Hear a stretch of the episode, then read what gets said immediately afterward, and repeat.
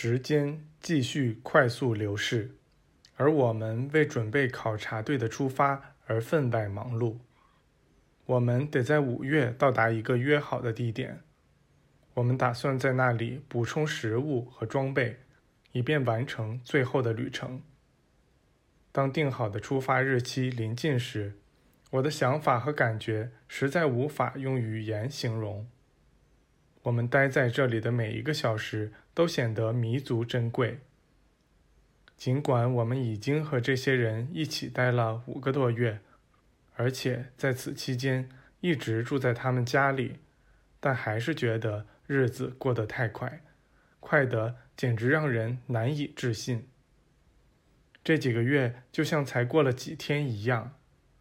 在这段时间里，一个充满可能性的世界。展现在了我们面前，仿佛有一扇通往无限可能性的门大大的打开了。我们每个人都曾觉得只要跨过这扇门就行，但我们犹豫不决，正如我们犹豫着舍不得离开这些被我们视为兄弟的神奇人物一般。我想。每个世俗之人一生中都会有那么一刻看到门户大开，就像我们在那个美好的四月天看到自己能够达到的种种无限可能性一样。我请读者暂时抛开一切成见，尽可能用我们的眼睛去看。我并不是要读者把这一切都信以为真，我是想让读者明白。描述大师们的生活和坐在他们脚边听他们讲话是不同的。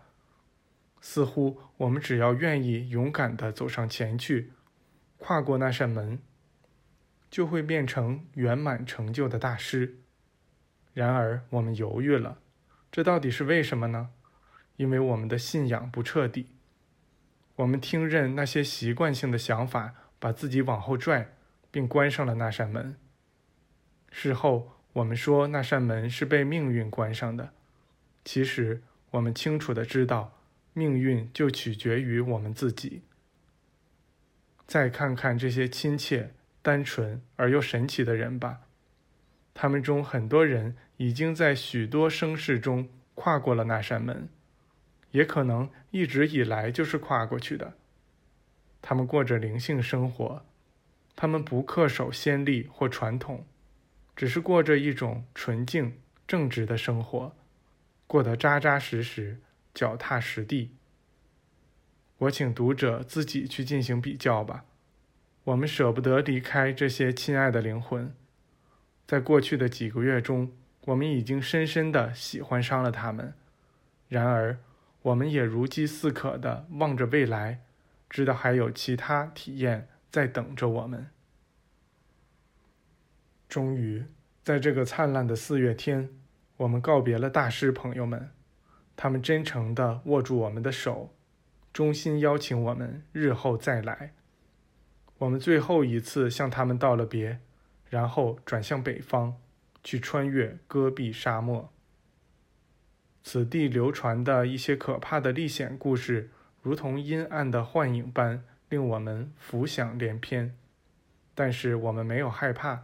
因为埃米尔和贾斯特再次与我们同行，而钱德森取代了尼普鲁，我们其他人也都是旅行老手了。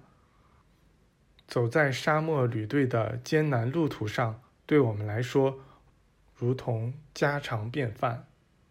我确信，我们这个小组的所有成员都很高兴来到这里。所有人都认识到，一个新的世界。已经展现在我们面前。每个人都清楚这个地区有多么偏僻，也都知道以惯常的方式做这种旅行要冒怎样的风险。然而，有一种不可抗拒的力量推着我们前行。对大师朋友们的绝对信任，使我们把一切替自己担忧、畏难的想法都抛到了风中。我们以一种学生般的狂热激情投入到冒险之中。我们曾多次见识过大地上一些极其偏僻的地方，但从未到过如此遥远荒僻之处。然而，我们能无比自在、轻松地在这里旅行。我们对这个地方以及对我们恩人们的这种迷恋，应该不会令读者感到吃惊。我们一度觉得可以一直向北，越过极地，并征服那些地区。还没走出多远，我们中的一人就说：“可惜咱们不能像大师朋友们那样旅行，否则这旅程会是多么轻松啊！